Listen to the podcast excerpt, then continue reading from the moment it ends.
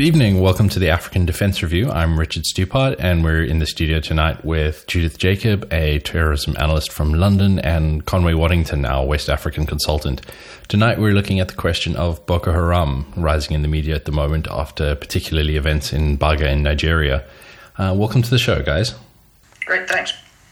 Great. Nice to hear from you, Richard. So, the first question I'd like to put to you guys, uh, maybe Judith to start, is that a lot of the profiles of Boko Haram that we've come across, or you'll see in the media, typically refer to the group's politics via the definition of their name as Western education is forbidden. The group clearly, though, seems to be a lot more than a bunch of concerned parents who dislike educational policy in Nigeria. So, what do we actually know about the ideology of the group? I think that to begin with, um, there is, compared to other um, more well established organizations, let's say Al Qaeda or uh, any of the other uh, Islamist groups operating in South Asia or the MENA regions, less of an emphasis on ideological purity and uh, development of fitna and all of those concepts. So it's really hard, I suppose, to pin down an exact definition of what what their aims may be. I mean, you can look at it in terms of sort of territorial control and the establishment of a state based on general uh, Salafi jihadist lines, um, general Islamic fundamentalist lines, but nowhere near the sort of uh, declarative takfiri sort of ideologies that you would see in um, groups with a longer history, I suppose, of engagement with uh, Islamic, uh, with political Islam. Conway, would you add anything to that? Uh, it's pretty much spot on. Uh, I, I, I think possibly it's worth mentioning also that, that Boko Haram, um, aside from its, its Salafist, jihadist sort of credentials, um, it's also taken advantage of um, long standing um, disputes between the North and, and the government. Um, it, it also appeals to uh, potential recruits along um, ethnic lines. Uh, so, so it it absolutely is not as as easy as saying it's just another jihadist group because it, it's far more complex than that. And so, has the group been making demands for, for things like an autonomous region in the north, for example? Yeah, absolutely. Um, there, there, was an enormous amount of attention paid recently to um, supposed Boko Haram statements along the lines of um, declaring a, a, caliphate, just as the Islamic State had done. Um, there's a lot of debate as to whether or not they actually, or uh, whether or not Abu Bakr Shekau actually made that announcement. Um, if he if he was specifically referring to the kind of uh, caliphate that I uh, that the IS is trying to, to achieve, or if he was just sort of you know, gesturing in that direction. But definitely, Boko Haram has been trying for a long time to carve out territory uh, in the northeast of Nigeria. And then Boko Haram's been unusually effective in driving the Nigerian army back from a, a lot of the areas in the north, it appears, um, both in terms of pushing them out of or um, showing them unable to defend many local villages, but also in a couple of cases just outright overrunning Nigerian military bases. Um, how is it that a, terror, a, terror, a group like uh, Boko Haram is succeeding to that degree against an army that one would really expect would be better able to, if not wage an effective counter-terror campaign, at least to defend their own bases against um, a bunch of rebels? I think first and foremost, you have to kind of look at the levels of training and uh, relative uh, access to equipment that a lot of these um, forces have in the Northeast, and like to say that they're a little shit is, um, I suppose, uh, a more accurate description of, of, of, the state of affairs there. Um, but I think also in terms of commitment to holding that territory, like you've noticed in the past few weeks, that they've not only just attacked Nigerian bases, but they've attacked the bases that are manned by um, uh, more the, like a, uh, with the not necessarily international, but uh, other African forces are in those bases as well. And if you're a Cameroonian soldier and you see an advance of hundreds of men at you, you're not particularly well trained, you're not particularly well equipped. What's the incentive for you to stay and defend that area? Um, you're probably just going to up and leave. Conway, I know you was, you spoke in the last podcast a little bit about that that multinational base that, that got overrun. This happened just before the attack on Baga, is that correct? well, this is where it all starts to get a little bit hazy. Uh, the base in question was the the um, Niger Delta jo- Joint Task Force base. Um, it's it's unclear how well staffed that base was. Um, troops from Niger, there were supposed to be about 40 of them, I saw in one report. Uh, other reports said that they, they abandoned that mission long ago. Um, but aside from that, the, the, I think Judith raised an interesting point about that.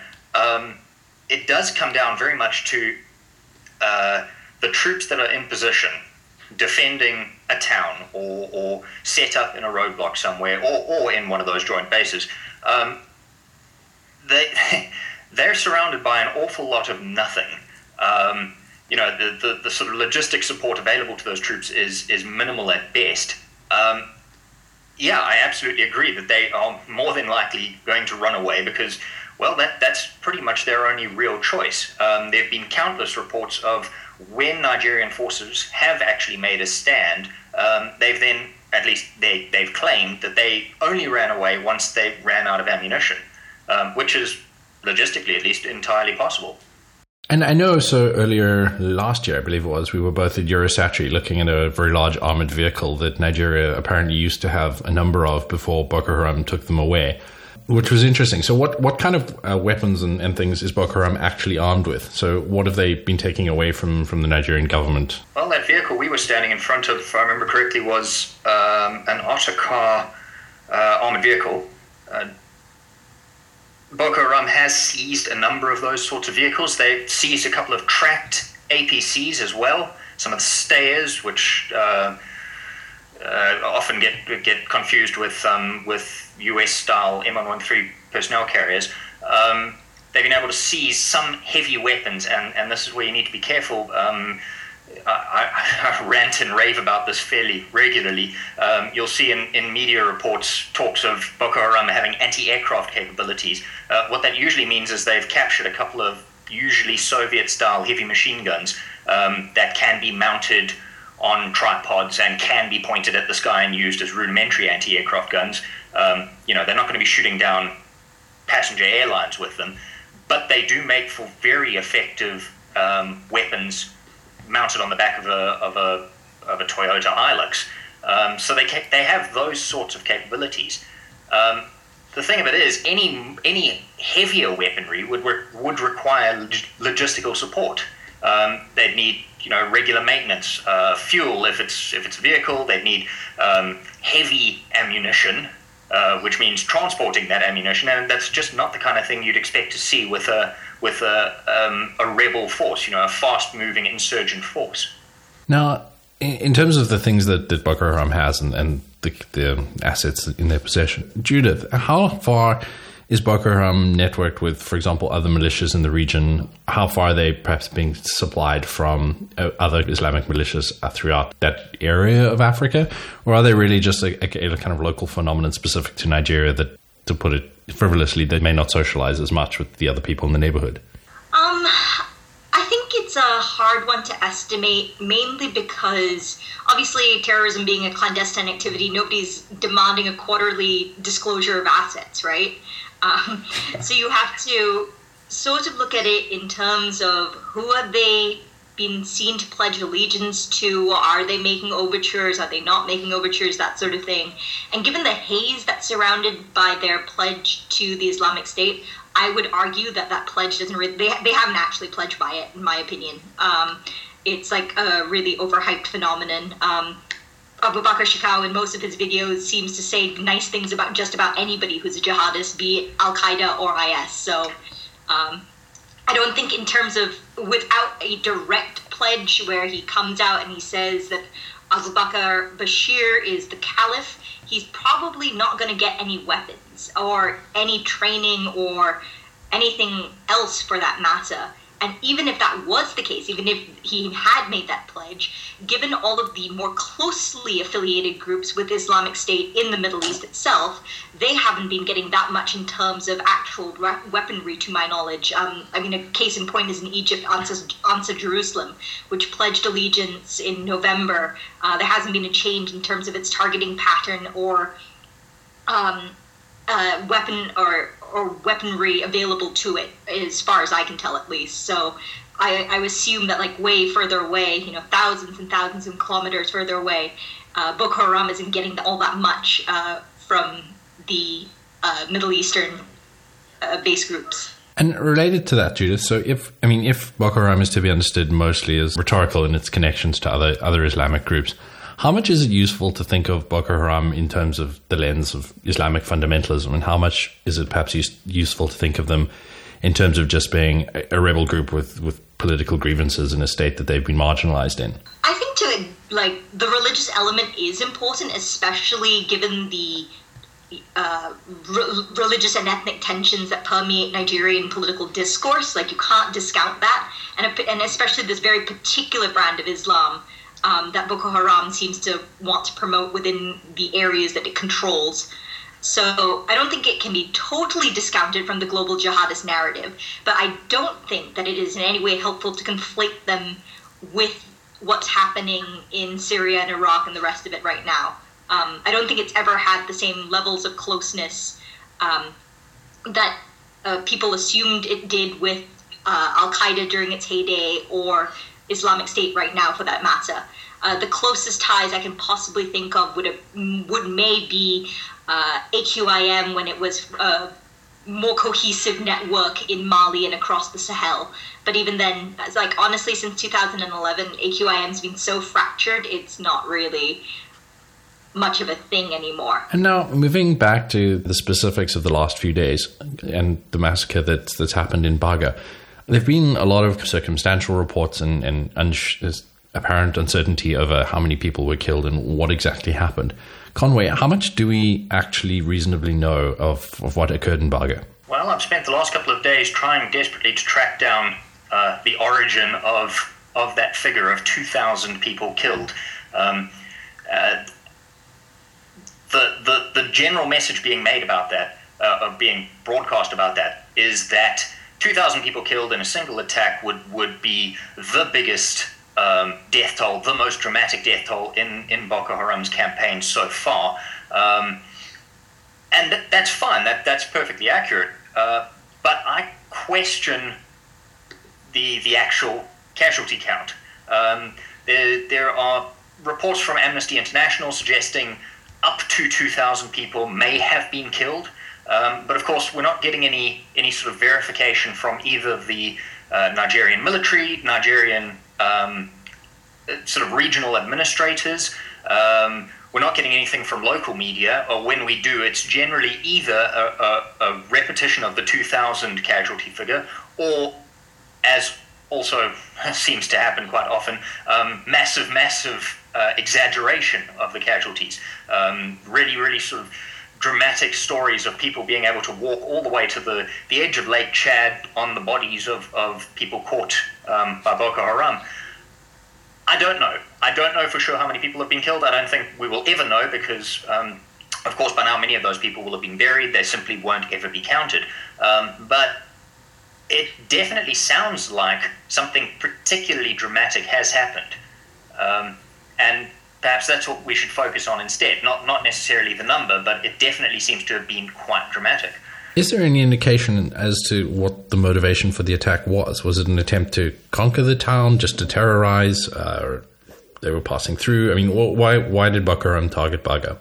Honestly, I don't know from a like uh, from a strategic perspective.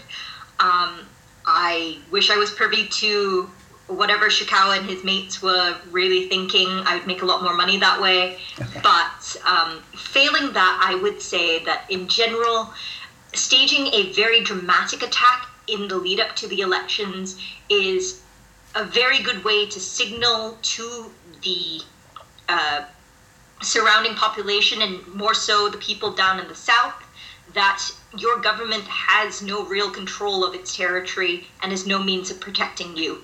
I think that the if it if it's aiming to show and discredit the government, um, it clearly is doing a good job of that. Yeah, that that's definitely the sort of the, the thinking that seems to underscore Boko Haram's strategy. Um, I think it's possibly worth mentioning now also that that while this attack is getting all of the attention, um, over the last three days, two days, um, there have been a series of suicide bombings uh, in Potiskum and in um, Maiduguri um, that are maybe not, not as dramatic in terms of potential casualties, um, but possibly they should have been getting more attention because it seems like uh, these have been more suicide attacks uh, using small children to carry the bombs.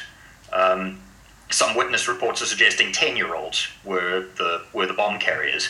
Um, and it seems to me that this, this is this is a continuation of what Boko Haram was doing last year, where they, they they appear to be engaged in this sort of protracted, high tempo series of raids on villages and towns in the northeast, um, and then they sort of punctuate that with with these sporadic bombing attacks on, on the bigger cities in Maiduguri, uh, in Jos when they can, even in Abuja. And so, in terms of certainly Nigeria's upcoming elections. Judith, you'd indicated earlier that Boko Haram should be understood in, in place of the kind of broader dynamics that, that structure Nigerian um, politics, particularly, for example, the north south fracture. Does Boko Haram have a particular interest in or preferred outcome to the current elections? What is their their role in these kind of attacks? What are they trying to get out of um, the political process? I think to discredit it entirely and to um, either scare people into not participating, um, to perhaps uh, if it is in some back channels that we don't know about, and some factions maybe trying to negotiate for um, sort of not necessarily a settlement, but to be left alone in the areas that it controls from the government, perhaps. Um, we really don't know what sort of negotiations or lack thereof that may be happening. Um, I I think that the actually one of the more hilarious things to come out of the um, election debate in the last few weeks has been reports in like not particularly reputable uh, uh, sections of the Nigerian press where uh, there'll be statements allegedly from Abu Bakr uh, Shekau going um, saying that he endorses particular candidates, um, and these are almost uniformly put out by um, opponents of that particular camp trying to discredit them. So it's hilarious how um, that dynamic is also feeding into the like run of the mill election propaganda. Are there other other politicians in, in certainly the, running up for the elections uniformly opposed to or are there indications that any of the, the groups or uh, parliamentarians in that are collaborating with the group. I know certainly a year or so ago there were allegations that, that certain members of parliament may be supporting uh, the group financially or, or otherwise. As as Judith was saying, that this this is this is sort of part and parcel of, of the, the pre-election um, gameplay that seems to go on. Um, everybody has been accused of of being uh, if not directly supporting Boko Haram, then at least you know sort of tacitly supporting them. Um, and, and, there's no reason to believe that anyone necessarily is, and certainly no one's going to admit any kind of support for Boko Haram. Um, that would be political suicide. Um, generally speaking, I don't think anyone would actually particularly want to see Boko Haram do any better because, um, well, l- let's face it, if if uh, if something dramatic happened in these elections and and um, the PDP lost lost uh, power, um, whoever takes over, the APC in this case, uh, would, would would still have to deal with Boko Haram. Um, so yeah, it's it's it's one of those things. Boko Haram is, is proving to be a very useful political tool, uh, but mainly in terms of you know just just trying to suggest that the opposition is somehow um, is somehow supporting them. And then, without asking you guys to pull out a crystal ball and predict what will happen in the next few months. What do you think are going to at least be some of the, the key things that certainly the Nigerian security establishment and, and, political leaders generally, what do you think are going to be some of the things that they're going to have to seriously think about or consider in, in how they're going to, to deal with the group or how they're going to move forward after after Baga and as things presumably are going to become more tense? I actually have a fairly bleak outlook. I don't think that anything will be done substantively. There'll be a lot of posturing about, oh, we've increased troop deployments, the curfews are in place, state of emergency is there. There'll be a lot of that. But as for actual substantive policy changes, until the elections are over, I don't think you'll see anything. Yeah, yeah. agreed. Um, it, it, it's always possible that there'll be another reshuffling of the high command, which uh, has happened a couple times over the last couple of years. Uh, and usually that then gets gestured to as well, this is a new start. Uh, now we're really going to beat them. And of course, that doesn't happen. Um, the other thing is, I see Nigeria is spending an awful lot of money buying a lot of new equipment. Um, or, or, as the case may be, not buying certain equipment that was attributed to them, but that, that's another ADR uh, issue. Um, I don't think that more weapons or even policy changes, you know, those sort of short term policy changes are necessarily going to be any good in, in combating Boko Haram anyway. Um, you know, clearly, whatever Nigeria is, whatever the Nigerian military is attempting to do now with just firepower is not enough. Um, and I don't think that even increasing the amount of firepower they bring to bear on Boko Haram is necessarily going to, to help at all. And then, as a, a final note, I mean, Boko Haram is a, is a thing that many audiences are not particularly familiar with, other than the kind of bare bones outlines. Is there anything either of you would would highlight or would draw attention to that you don't think is enough appreciated or is not known about the about the organization? Well, off, off the top of my head, I guess part of it would be something that I, I, I sort of alluded to earlier. Um, the complexity of the group. It's it's not just as simple as this is a jihadist group, which which seems to be, or, or a, a Salafist group, which seems to be a lot of people's gut response to them. Um, I think it's also worth mentioning that that as long as Nigeria has the sort of political and economic um, vulnerabilities that it does have in terms of um, you know the massive inequality in the country, um, the the political culture of patronage and and winner takes all. As long as those vulnerabilities are in place, groups like Boko Haram or um, or MEND down in in the south. Um, will always have some appeal. They will always be able to recruit at least some people to their cause. And so, if, if not Boko Haram, there will be another threat that Nigeria has to face of this sort. Um, so, so it, it's it's that old sort of chestnut of winning winning this sort of counterinsurgency is is not just about beating or um, neutralizing this particular enemy. It's about it's about relieving whatever underlying tensions have caused the the conflict in the first place. Cool. Yeah, I think to add on to that, definitely, uh, I think to highlight the complexities of the global jihadist network and to particularly emphasize that people should recognize that despite Al Qaeda or IS's claims to be representative of a global jihad or a global movement that encompasses everybody from east to west. It's they're all actually like mega racist and mega um, like discriminatory in terms of the hierarchies um, established within that within that framework. So if you are a sub-Saharan African group, chances are you will be looked down upon massively by um, groups uh, groups that are primarily formed again, uh, around Arabic identities. Uh, so that's that's an old chestnut um, that sort of I guess defines African relations uh, vis-a-vis most other parts of the world, really. And uh, on top of that, I think that what's an issue that gets underplayed massively right now is that while we talk about the girls who were taken in um, in April, and that still hasn't been resolved. The prevalence of female suicide bombers um, in the months uh, the months after that in 2014 and currently like these aren't women who are you know for better or for worse actively consenting to participate in the suicide bombing campaign like you would see in the in the North Caucasus with um, the Black Widows of the Caucasus Emirate these are these are young girls, and it's not.